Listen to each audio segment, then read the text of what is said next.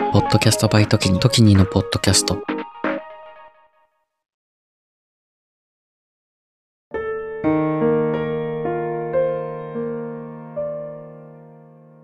前回からの続き。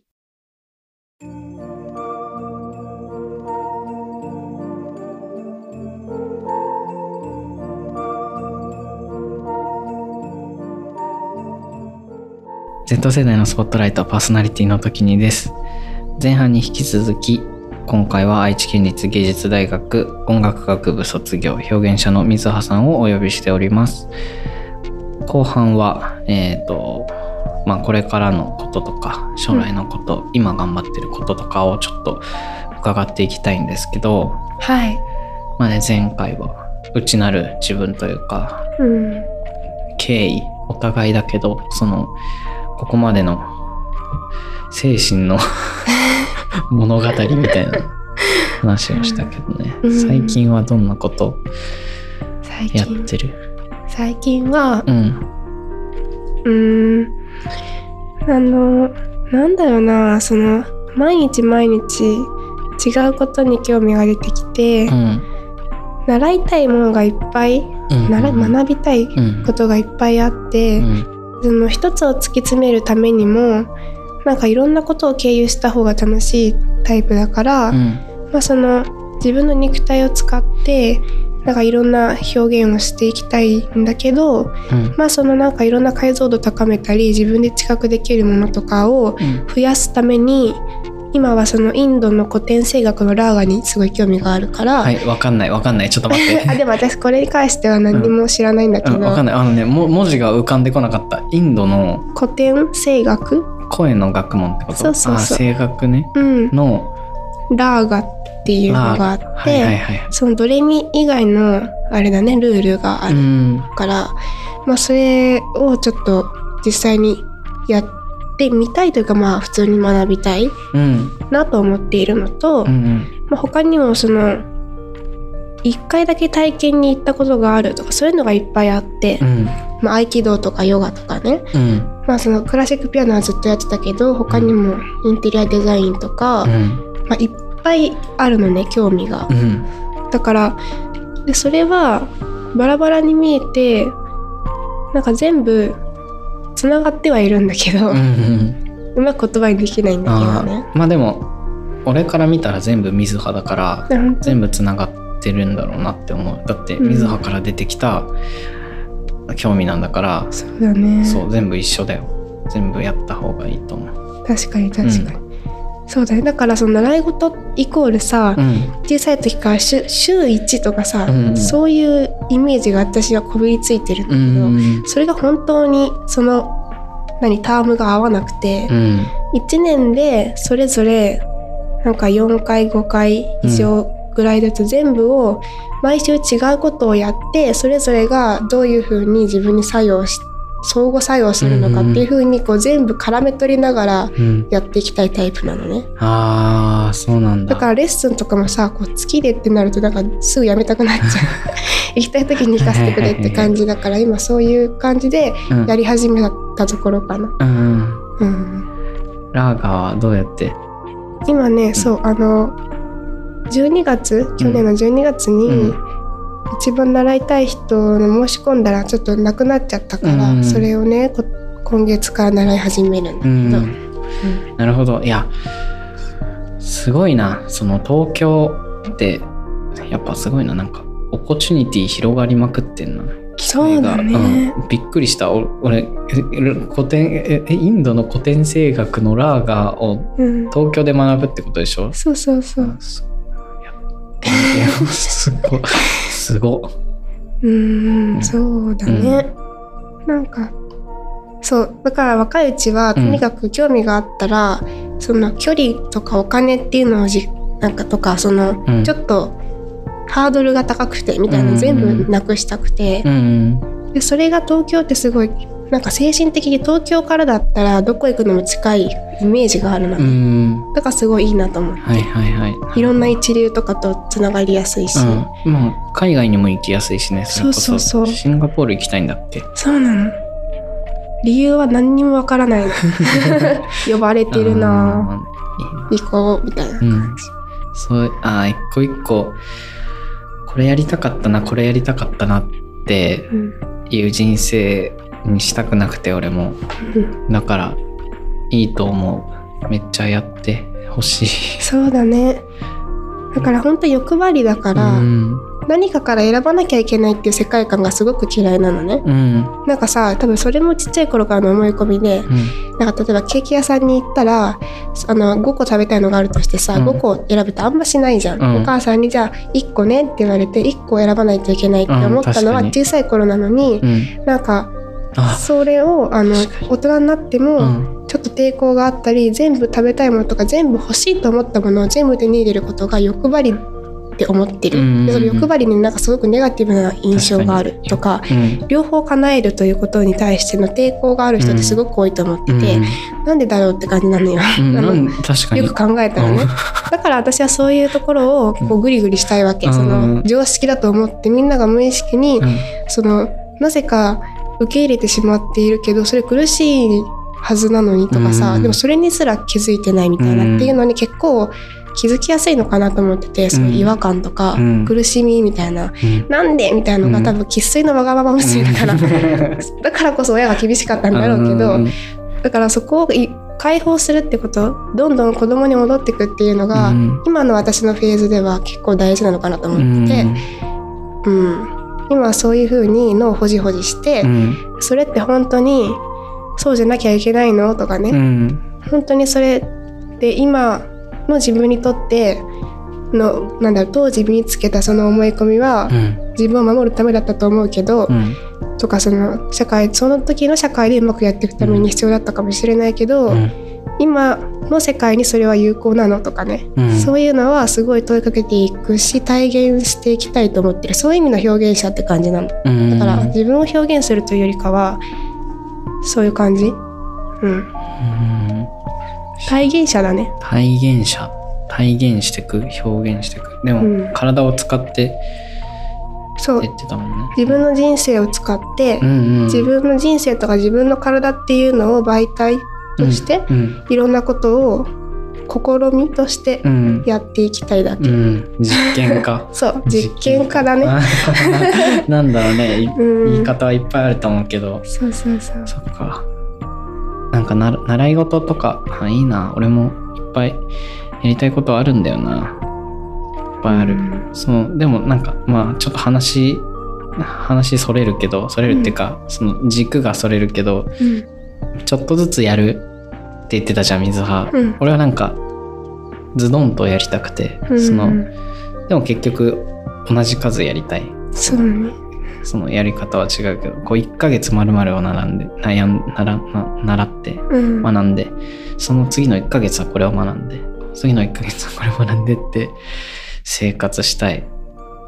えーめっちゃいいとだからあれか世界一周したいっていう話をうん。この前したけど、それかもしんない。1週間この国行ってその次1週間はこの国行ってこの国行ってっていうどっぷり浸かるっていうのを無限に繰り返していきたい派だな多分。なるほどね、うん。あでもどうなんだ。私もうん。それは一緒かもしれないな、うん。だからそこら辺の自分がしっくりくる、うん。あれがまだ分かってないけど、うん。うん、だからそれちゃんとなんだろう一つを極めてる人がかっこいいって思ってるっていうのは結構昔からあって、うん。だから思い込んでたからそれ以外は排除してたんだけど、いやうん別にちょっとずつやるのでもよくないって、うん。自分に投げかけてるだけで多分本当はちゃんと突き詰めたいんだよね。だけど本当にちゃんと一つを突き詰めるということが一つのことだけをやるって思っているうん。だけだよなとかね。いろいろなんかごちゃごちゃごちゃごちゃ。いろんな変な設定に気づいていくって感じだよね。今はその常識を改変しているのかな？こそうだうね。分解してうん。もう一回組み立てて水葉のそ都合のいいような世界を 自分で作ってこれからの人生ねうん都合よくしていこうっていうフェーズだねそうだね。確かにあのー俺高校生の時に思ったのが、うん専門家にならない専門家になろうっていう。専門家にならない専門で何も突き詰めずにいろんな人がいろんなことを突き詰めてるからどうせみんなが何かを突き詰めるから俺はそういう人たちを俯瞰してこう話を聞きまくっていろんなとこに行きまくってうん。ってやったら専門家にならない専門家というか、その何かの一つにこうあんまなくてこのじこれこれについて人生をこう全部どっぷり使らせたいっていうのがなくてその、オブザーバーというか全部見たい欲の方が強いからうん。いろんな人にいろんなものを見せてもらえればその方が満足だなってうん。高校生ぐらいの時に思ってそれでポッドキャストがめちゃくちゃマッチしてんのかもしれない今となっては。結局俺はそのまあ地球地元化計画では、ちうん。まあでもそれもあれも俺の話じゃないかな。いろんな人に話を聞いてるだけで。俺は場を用意するだけで場を用意する力があればよくてうん。いろんな人に話を聞けててそれがすごいそれを発信できてるってすごいなんか専門家にならない専門家にななりなれてそう。なれなり始めてるかもしれない。な俺これで。いいねなんかうん、それがずっとそうかもしれないしそういう時期なのかもしれないし。そうだね。うん。だからね私はあのもともと本がずっと好きだったし、ん。体験するとかよりかは別に知識が好きだし脳汁が出るからさ、うん。そういう本読んでると。うん。って思ってたんだけど、うん。最近はそれが変わってきてうん。だからずっと編集者になりたかったんだけど、うん。編集者っていうのはこうなんかやっぱ外から見る人っていうのかな。部外者って言い方ではちょっとあれなんだけど、うんなんかそこそのある一定の距離を持って外から概念とか面白いことやっている人たちをこう見てうんそこから分かること外から見て分かることをコンテンツにしたりする役目があるんだけど、うんでもそれだけじゃなくて中に入るってこともやりたいと思った時に、うん。その私が大学卒業してすぐ村にね移住したんだけど、うんそれもすごいその3ヶ月で抜けたっていうのもめちゃくちゃ自分らしいと思って、うん。何せやっぱ体験者だから、うん。あの体験体験し体験したいのよ、うん。だからまず一回概本を読み概念を知ると、うん。例えば地域通貨がありますと。うん。え地域通貨ってについて書いてある本っていうのがさいろんな魅力とかがさうん。書いてあってさ、おもろいおもろいって。外からその概念的に脳汁が出る見方っていうのがまずあってそれで一つ楽しみを感じた後に、うん。じゃあ自分が体験したら何を感じるんだろうって、うん。そっち。で今度はその移住をすることによって、でその移住したての頃は移住者という移住してきた外から入ってきた内側のものうん。っていうのを体験することができる。でそれが何ヶ月か経つとあのもう住んでいる人という体験ができるみたいな感じでさ、いろんな立場を味わえるじゃん、うん。一つのうん。移住にしてもね。そうだね。最初その外から本読むだけうのん。ところからさ、うん。そういう感じでねいろんな立場というか見方というかうん。をなんか獲得していってる気がする。うんあ、そっか。でもその3、三ヶ月い行ったからこそだよね、それは。そうだね。流れで何回も行ってる、何回も行ってもさ、うん。同じじゃん、多分。そう外から旅行者として行くのってねやっぱ住むのは違うからね、うん住民票もちゃんと移したし、ああ、すごい。え、どこ行ったの？えっ、と静岡県の三作保町っていううね、ん。あの浜松市なんだけど浜松駅とかからね、電車で2時とかバスとかに23時間かかる、あのほぼ長野県との境目みたいな、うん。山奥のとこ、うん。うん。でも、すごいね。結局、やる、やるよね。こう。爆発力があるよね。そうだねまあうんドラマチックなことが好きだからね、うんことを大きくするんだよねいちいち、うんあのこれはあの望んではないんだけれども、はい勝手にいつも地震のプレートみたいなことやってるんだよね、面白いな。地震のプレートとか出てこないもん俺。相当負荷かけてさ、うん。バあーンーなるほどね。みたいなことをしたくないのにやって、やってるよね。でもそれ多分喜んでるんだよ、うん。自分どこかの自分は、うん、喜んでそう。だからもう一回やるんでしょ。すごい今のところでやってる 苦しみという体験をエンジョイしているということだよはいはいはいねはい。ああまあドラマチックにね。客観的に考えればまあきついことも楽になったり面白くなったりもするかもしれないね。そうだね。うん。今は東京に住んでるけどうん。東京に住んでどんくらい？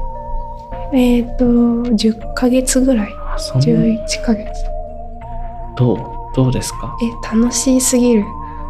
なんかやっぱり自分で感じることが好きだから、うんうんもう電車乗るだけでもうねもう本当に面白くて。あ言ってたね電車。うん。この線だとこういう人間が乗ってきてでこういう会話しててとか、うん。醸し出してる雰囲気とか色みたいなもの？っていうのが線によって全然違うし、うん。降りる駅によっても違うっていうのがすごく2分とかで一駅なわけじゃん。うん。田舎とかだったらさ、うん。その何？電車乗ってる間にさもうなんか世界観変わってるわけなんかうん。自分の中で考えてることも15分後とかさ、うん。20分後にも違うとこ行ってるじゃん。うん。だからなんか次の駅行った時ってもう全然なんか納得できるけど、ん。なんか東京とかってえ2分みたいなさ、うん。なんかぼーっとしてる間にうん。全く違う世界が広がっててさ、あ降りたらなんかー確かに。ドンキがあるないの違いとかさ、うん確かに。恵比寿と五反田とか全然違そう隣だけそうなのっていうか隣なのか覚えてないけど。うん。わかんない。俺はさあの東京の原住民なのよ。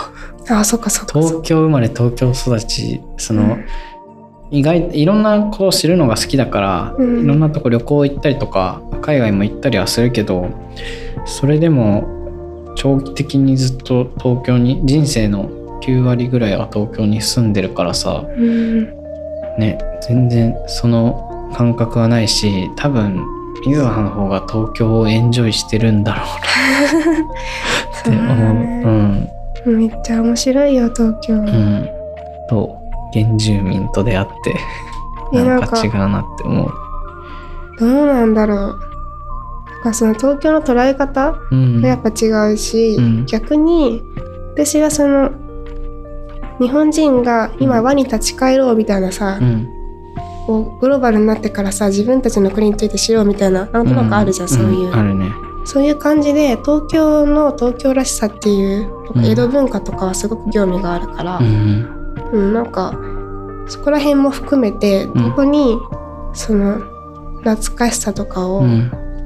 感じるのかなとかさ、東京という場所の土に宿ってるものはどういうエネルギーなのかなとうかね、ん。すごい興味ある。立ち返る立ち返るというか。うん、だから東京というのをうん。都会っていう風に見てる見るのではなくて、はい日本という土地一つのうん。歴史ある土地として見うん。うん。た時に、うん。その東京というところが地元の人間うん。の生息というかさ 実態みたいな生態だよね、うん。が気になるよ普通に。うん。うんまあ都会になったのってここ数十年の話であってこれが永続するわけじゃないしすごうん。く一瞬のものかもしれないし、確かに都会であることに誇りを持って生きてるとちょっと変わるのかもしれない。違うのかもしれないね。そうね。あと私はそのうん。母親が関西とかのうん。あれだから、うん。すごいそのプライドが高いのねなんかその、うん京京都人ですけどみたいなさ、はいはいはい。なんか京都がやっぱり一番みたいなさ、うんうん。そういう感じのを感じてるなーって母親のことは思ってて、で父親は静岡の人だから、また違う、ね、そういう自分たちの土地に対してのあれを持っててとかって考えた時に東京の人はあんまり東京ですけど感を感じないというか、あんま自慢する感じではないというか、うんニュートラルなイメージがあって。うんうんだからそれがすごく面白いなって。あなんかさその東京生まれ東京育ちなんですよみたいなこと言うと、なんかシティボーイぶぶってみたいなことよく言われるんだけど、そうなの？そうぶってない。言っただけみたいな。東京生まれ東京育ちって言っただけだし、なんかなんなら俺の家の周り畑いっぱいあったし、なんかそのまああの都都内でのアクセスあの山手線までのアクセスはもう20分ぐらいで、うん山手線沿線まで行けるんだけど電車で。でもに山逆に山手線沿線から20分離れただけで畑があるとかさ、うん。意外と知られてなくてさそう、うんでもなんか俺はあんま都会で育ったっていう自負がなくて、うん。その台風の前とか畑の煙で目開けられなくなるとかそういうとこだったんだよ。俺がの実家があるところは。そうなんだ。そうそうそう。でも、ね、だからだからかな？だからかなって分かんないけどあんまりその東京ってすごいだろうみたいなのうん。はあんまりなくてそれこそそれよりはアイデンティティがあんまりないなって思っててそのその地方とかこう何〇〇県出身で〇〇が好きでみたいなこの地方にこう貢献とか還元したいとかそういうなんか地元のなんかアイデンティティがある人たちがすごい俺は羨ましくて。だから確かにそういう自分でも自分がすごいニュートラルだなとは思ってた。東京に関してはニュートラルではあるけど。うん。まあでもどうせ外の人から見たら日本人だし東京人だし、まあ、わかんないけども。うん。なんかそういう意味でもいろんな人と関わりたいなと思う。だからそのうん。東京生まれですっていうその情報自体にはさ本当にただそれだけなんだけど、うんその東京に対して都会って思っている人とか、うん。都会イコールなんか例えばだけどコンプレックスうん。自分が都会が良かったなと思ってる人だったらまた独特なニュアンスを含んで東京って言うだろうしっていう感じで、うん。なんかその言葉にさ付随する思いとか記憶とかってさうん。本当に人それぞれだから、なんか多分みんなが東京って言った時にさ思い描くものも違うからさ、うん。そういうのが好きだからなんか ねそういうのが好きで言葉が好きなんだけど、言葉が同そうそうそう。じ言葉でも意味が違うってやつでしょ。そうそうそうそう。だからどういう風に見えてんのかなっていうのとかを探るのはね面白いようんうね。ん。うん。どういう人になってくんだろうな水葉は 楽しみだな。ねえなんか。うん。自分でもわからない。うん。自分にいつも振り回されてるし人も振り回してるけど、うん。うん。今後の話うん。ラーガ以外でなんかあこれアイコニックだなでこれ今後の人生でちょっとまたこれやるこれからこやるこれはなんか変わるんだろうなみたいなのって。そうだね、うん。なんかねうん全て音っていうものに興味があって、うん。ラーガもなんだけど、うん。音というか流れうん。動きうん。見えないものも含めてう、ん。そういうものが好きだからううんーんなんだろうな。なんかね舞う？踊りがしたいんだけど、うん。コンテンポラリーなんかダンスとも違うんだけど、うんなんかねいっぱいジャンプしたいの。物理的に。はいはいはい。でもジャンプできる生き方ってなんだろうと思ってる。なんかトランポリンがしたいとかでもないのよ、うん。なんかでもビジョンで見えてるのが、うん。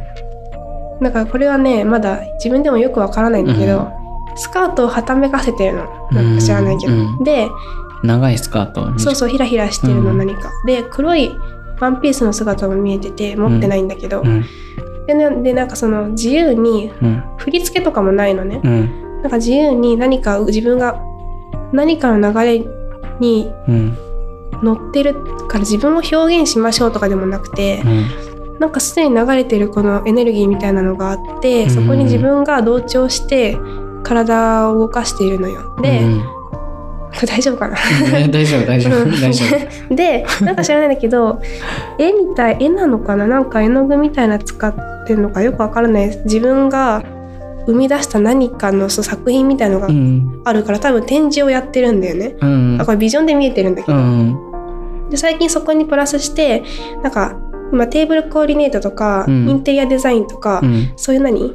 ものを食器自体を作るとかではなくてうん。にあるものを組み合わせて美しいなんか組み合わせのさ、うん。アートみたいな、うん。美しい空間を作り出すみたいなのに興味があるんだけどそういう感じでそのスカートひらひらさせてる私の近くにテーブルがあってそのテーブルにすごい綺麗なコーディネートされた食器がこう置いてあってはい。でご飯とかがなんかスコーンとかチャイとかが置いてあって、みんながそれを楽しんでる？だから私だけが踊ってそれを見るんとかじゃなくて、うん。みんなでね祭りみたいな祭典みたいなことをやってるのね、うん。だからなんかそういう巻き込んでこれやりたいって言ってそういう音空間みたいなよくわかんないものを作ってるのが見えてるからそのために必要なことを今全部なんかやってってる感じだね。うん。なんかさうん、なんか正夢に似てるというか逆 逆正夢というかなんだろう。合わせにいってるというか、うん、これをさポッドキャストで残すっていうのがめちゃくちゃ意味があるなって思った。今さ。水葉がさ「えこれ大丈夫かな?」って、うん。なんかやべえこと言ってんじゃねえかみたいな。言ったじゃん。このなんか外交的にこう発信物としてうん。出していくっていう面もすごいあるけど、10年後ぐらいにあこれだよなみたいな体現した時に、このこれってなんか私がいつの間にか思ってたものなのかそれともなんか10年前に本当にビジョンとして見えてたのか多分曖昧になってくるんだよ実際にそれにずっと取り組んでいると。でもこう聞き直したらさあやっぱなんか10年前に言ってるわこれっあ面て白い面白い。分かりそうじゃない？いやなんかそういうね人生の伏線を張り巡らせるの好きなうの、ん。だから言っとく。なんかシンガポール好きなんだよねとか言っとくとさあつながったりするじつゃ。なんがる。でドラマチックになるんでしょ？そうそうそうそう。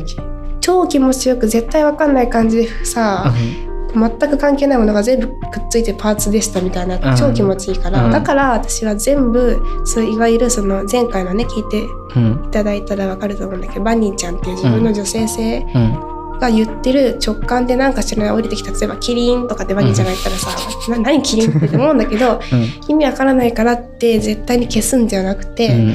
とりあえずそれをなんかこうキャッチしておくっていうのは、それをすればするほどドラマチックじゃん。う。ん。でしかもそれが今はわからないっていうのが一番面白いわけじゃん。っていうのは好きでねだからそういうのもね大丈夫かなとか思いながら全部言う、うん。ダダ漏ら漏らしていくっていうの一応大丈夫かなって言ってみてるだけで別に そんなに思ってないっていう。うん。そうなんだよね、うん。なんかねでも小学生の時から、うん。あのねクラスの曲作りましょうって言ってみんなうにん。声かけて、みんなに入れたい歌詞の言葉とか集めてもらったり、うん。あとなんかそのリコーダーアンサンブルコンテストに出ませんかって言ったらなんかあんま覚えてないんだけど、うん。なんか学年みんなで出ることになって、でなんかそれで言ってる時は別にそこまででかくするつもりじゃないんよ。うん。うん。で別に自分何もしないんだけど、うん。なぜかいつの間にか人が巻き込まれているみたいなことは結構あって、うん。ただなんかそれもバニーちゃんが受け取ったさ、うん。そういうなんかアンサンブルコンテストがあるんだってみたいな、うん。そこだけなんだけど、ねとりあえず言ってみて。そうそう、うん。そしたらなんか知らないけどそうなってましたみたいなのが多いみたいだから、うんなんかそういう役割なのかもしれない。確かに。とりあえず出して。そうそうそう。でそれで結局みんなで同じ学年全員で同じリコーダーのねあの曲吹いてさであの同じ服着るんだけどでもやっぱなんか私が指揮を取りたいとか、うん。引っ張りたいとかないのよ。みんなが自由でなんだけど調和してるっていうのが気持ちいいから、だからみんなそれぞれねバンダナでいろんな色のいろんな結び方のそれぞれしてもらってうん。なんかそこは自己表現してもらうみたいなことをやってたしその曲作るのもみんなで同じ曲をさ歌ってさそれがオリジナルで,、うん。でみんなが考えた歌詞だったらさ、うん。なんか楽しくないっていうだけ、うんうん。あなんか なのよ。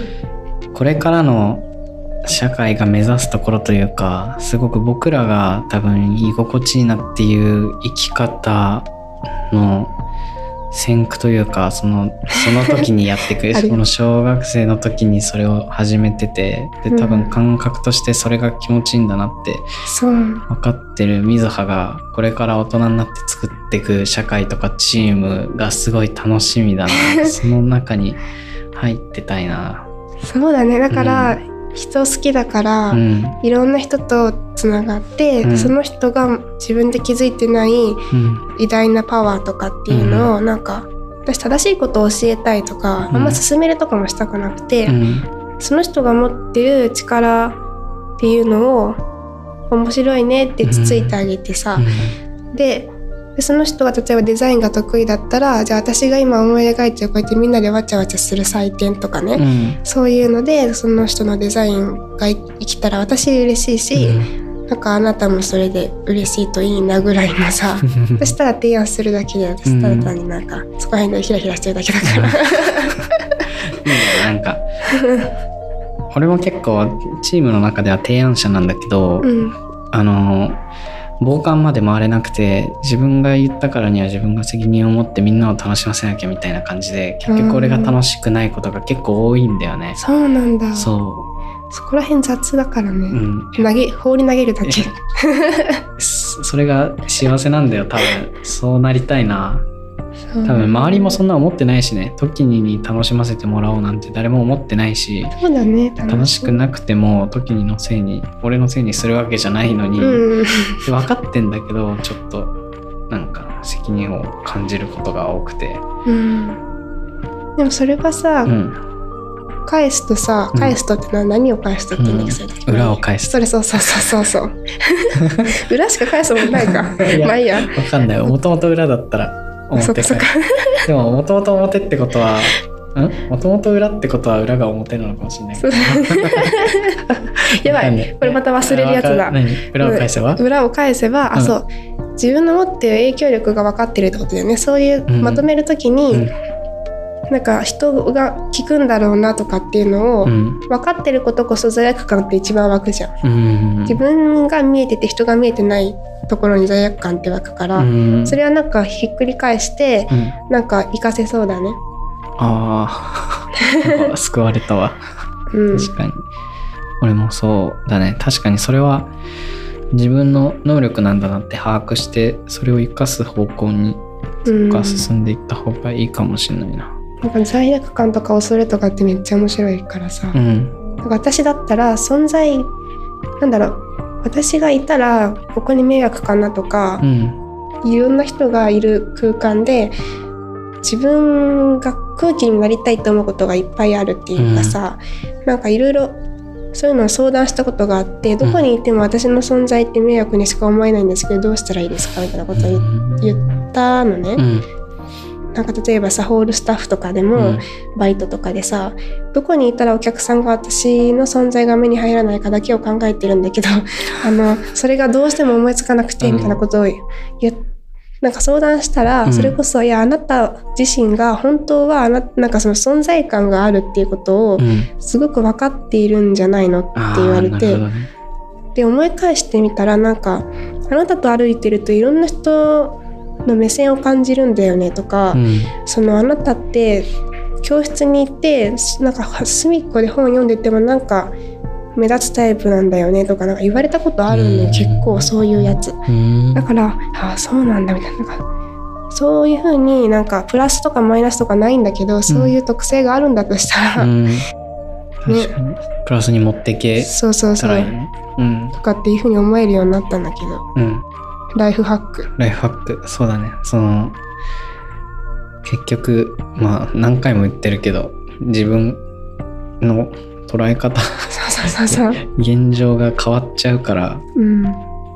社会の見方も変わるし世界の見方も変わるし世界の見方変わるってことは世界変えてるのと一緒だから。それめっちゃ思う、うん。だから問題を解決しようっては絶対しないようにしてる、うん。問題を自分で生み出さない、ああなるほどね。そうあ確かにね。なんとかしようとしている時点でその次元では本当にベストな回というのは生まれない。うん問題にしてるわけだもんね。そう。問題だと思ってるから。確かに事象は変わらないけど捉え方で全て変わるって考えたらうん。確かに問題を生み出さないことも可能か。そうなの、ん。だから何かを解決しかもさ問題と思うと、うん問題を難しくしたくなるのが頭で、うん。こんなに難しい問題を解きましたよっていうのを快快楽として捉えるのが脳だから、うん。どんどん問題を深刻にか捉えよう捉えようとこんなに世界は今ひどくなっていてとかって、でそれをこういう風に変えれた自分みたいな風になってくると、うん。なんかね本質からずれてねみたいな、だって世界の平和が良かったんだよねみたいになるから、あれそれエゴですかみたいなさ、うん。いろいろそういうのを考える時がある。うんなんかよくわかんない話にな。ってるよくわかんない話で終わりますが。いやでもいいななんか。結構俺はさ、うん。文系大学にいましてその、か社会に対する活動とか自分が発信するパワーとかなんかそういう人たちのすごいのとか自分もそうなりたいっていうのを見てきたけどその内側発信でその自分を改変してってっていうところを水葉から聞けて今日は良かったな。自分ももっとなんだろう。外ベースで考えてるけど内側の改革をしていくっていうのもまだそれこそそんななんかみずはは無限にそれを考えてそこだけがさ すごいあのグラフだとめっちゃ飛び抜けてるけど、ね。俺そこを飛び抜けてないからそこを飛び抜けさせたらさそこを上げてグラフが全部さ高くなるって考えたらちょっともうちょっとなんか頑張っていこう。いや私もなんかそのグラフだとネギみたいな形してるだろうからさもうちょっとあの なんかこううん。丸に近づけてさうん。こう調和が好きなんだったらその形も調和させようぜっていうさ角なくっうん。ていうのはちょっとやっていきたいかもしれないな。うん今後の人生お互い楽しみということで、ね本当に、あのプロセスとして、うん。なんかこれからこんな風に変化しましたよっていうところをうん。楽しみにしててほしいね。うんうんうん。そうだね。うん。まあ結果って分かんないもんね。ここがゴールってないからさ。うん。例えば自分が成し遂げたことがあってそれで死んだとしてもその成し遂げたことは続いていくからさそれはゴールじゃないじゃん。うん。だからあ作曲家が曲書き上げてゴールじゃなくてその曲が現代まで続いてそれがどういう影響をうん。バッハだっけ？バッハの 曲を聴いて水葉がモヤモヤしたとこまでバッハの影響でバッハの成果だからうんうんうん。考えると分かんないからずっと途中経過を楽しもう。そうだね、うんそのなんか白黒しない中を漂ってモヤモヤした中でうん。うんね気持ちの揺らぎっていうのを楽しんでいきたいようね、ん。時代も含め。うん。まあ、今生まれてるから今の時代にしか生きれないしうん。昔が良かったなとか未来が良かったなとか思っても意味ないしうん。確かにこの時代に生まれたチームとしてそうね。そうそうだね。うん。いややっぱりまたごめんちょっと言言っていい？うん私の目標は、あの令和という時代が、後に博物館でなんかどういう風に展示されるのかが興味があるのね、うん。縄文土器がさ、うん。縄文時代のものとして飾られてるみたいに、うん。令和っていうのがどういううん。時代としてまとめられるのかにすごく興味があるうの。ん。だからそういうなんか風に自分たちで作っていきたいなと思ってる。まだ始まりたてだし。そう、爪痕残しまくってうん、俺もあこの一部に関わってたなとかこの流れに乗ってたなって思えるようにうん、生きていたいな。ね、うん。なんか令和っていう時代では人間はこんなことやってたらしいよっていうのをうん。楽しみにしてるんだ。うん。どこからだよって感じだど。けど。こからか分かんないけど。うん、はい。ありがとうございました。ここまでお話しいただきました、えー今を輝く僕たち世代令和世代 Z 世代うん、うん。のフリートーク型希望系ポッドキャスト Z 世代のスポットライト Z スポここまでのお相手は時にと水葉です。した。水葉でした 最後何かありますか？最後、うんえ、なんか普通に楽しもうって感じかな。なんか、苦しいことも含めて、うん。逃げなくていいっていう感,、うん。感じきってなんか本当の安心感って、うん。泣かないことじゃなくて大声で泣けることだと思うから、うん。辛いだったら辛いですってうん。感じでそれも楽しんでいけたらいいなって思ってます。はい。僕も大声で泣ける環境に 身を置き続けられればいいなとうん、思いました。思いました それじゃあまた次回お会いしましょう。またね。バイバイ。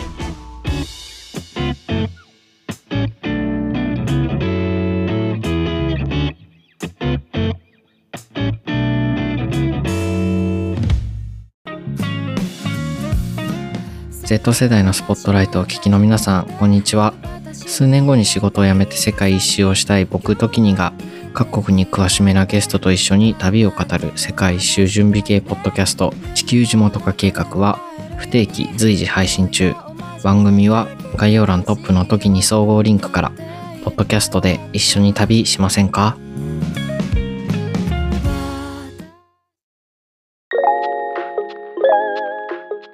僕、時にが心の内をとつとつと語る、ちょっと社会派な深夜系ポッドキャスト、エモーショナルのロジックは、毎週火曜深夜に配信中。番組は概要欄トップの時に総合リンクから、火曜深夜で待ってます。またね、バイバイ。